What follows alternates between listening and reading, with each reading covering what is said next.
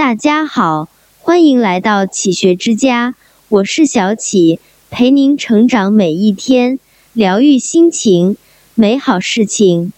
生而为人，要知足，知不足，不知足。什么是知足？知不足，不知足。古时候有一位老父亲，带三个儿子来到自家米缸前，他说：“这半缸米。”是我们一家人的全部口粮。大儿子一脸欣慰，这半缸米足够我们吃半年。二儿子满脸遗憾，可惜只有半缸米，下半年怎么办？三儿子目光笃定，我们得想办法把这个米缸装满。面对半缸米，态度不同，看法就不同。老大知足，老二知不足，老三不知足。做人做事，这三种态度缺一不可。一知足。老子曰：“罪莫大于可欲，或莫大于不知足，就莫大于欲得。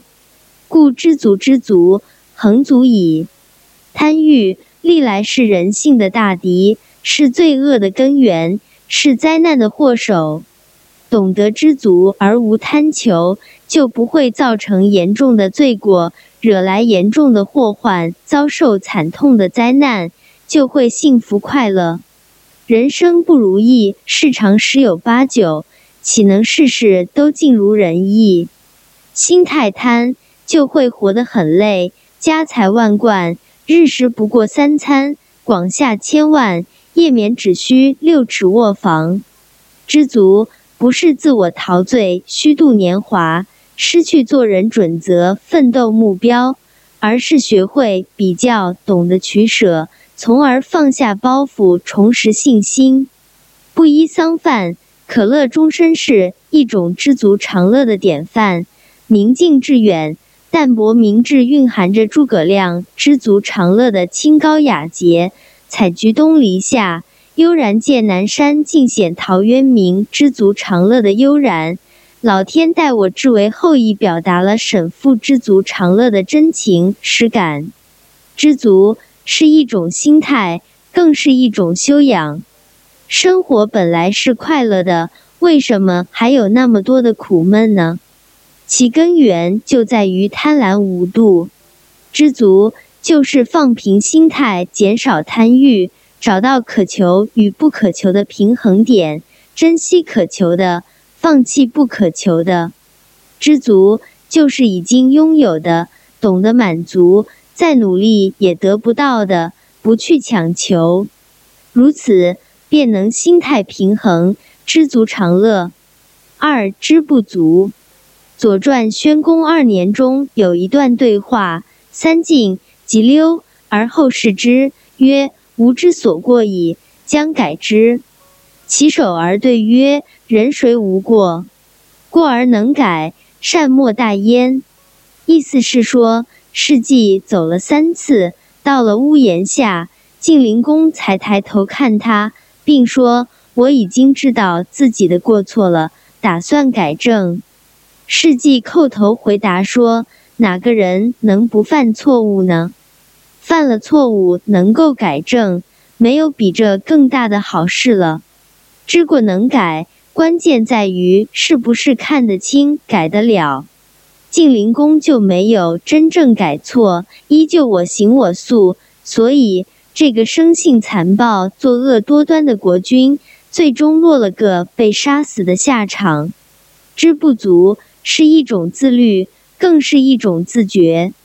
知不足。就是要以吾日三省吾身的自律和自觉，常以人为镜，照差距，以事为例，看不足，以己为训，查过错。老子说：“知人者智，自知者明。”意为能了解、认识别人叫做智慧，能认识、了解自己才算聪明。知不足是一种完善自我的态度，知不足。不是贪得无厌、无限膨胀自己的欲望，而是在全面审视自己的基础上，努力去弥补不足，完善自我。做人不怕有过错、有不足，就怕错过了知错、纠错、知不足、改不足的机会。知不足不是一时的感性冲动，而是建立在自我觉解基础上的持久自觉。知不足，就能更为自信，更加从容。三不知足。唐太宗帝范有云：“取法于上，仅得为中；取法于中，故为其下。”意思是说，以上等作为准则来效法，只能得到中等的效果；以中等作为准则来效法，因此只能得到下等的效果。做事的标准就是一面镜子，标准高一点，要求严一点。镜子的分辨率就会高一些，那些不是问题的问题才能纤毫毕现。标准决定质量，有什么样的标准，才会有什么样的质量。鲁迅说：“不知足是人上进的车轮。”凡是追求进步的人，必须有一种不知足的精神。不知足不是膨胀欲望、贪大求全、盲目追求。而是积极进取、坚持不懈、勇于拼搏。不知足是一种竞争的状态，更是一种坚定的信念。不知足就是要有一种强烈的事业心和责任感，有一种奋发有为和积极进取的精神状态，带着责任，带着感情，扑下身子想干事、干实事，最终方能干成事。爱迪生曾说：“我是永不会满足的。持续的改进和无休止的钻研，可以说是他成功的法门。”杂交水稻之父袁隆平一生都扑在自己的研究上，在他孜孜不怠的努力下，培育出了一代又一代杂交水稻新品种，产量屡破新高。正是因为他永不满足于现状，拥有不断进取的精神，才让他成为业界的翘楚。只有不知足，才能获得成功，改变现状。最好的人生，莫过于知足。知不足，不知足。知足是快乐的宁静港湾，知不足是反省的晨钟暮鼓，不知足是奋斗的滴水穿石。知足就是知不可行而不行，知不足就是知不足而补不足，不知足就是知可行而必行。换言之，就是拥有的懂得满足，不足的反省弥补，想要的努力求取。愿我们真正做到知足、知不足、不知足，都能拥有最好的人生。这里是启学之家，让我们因为爱和梦想一起前行。更多精彩内容，搜“启学之家”，关注我们就可以了。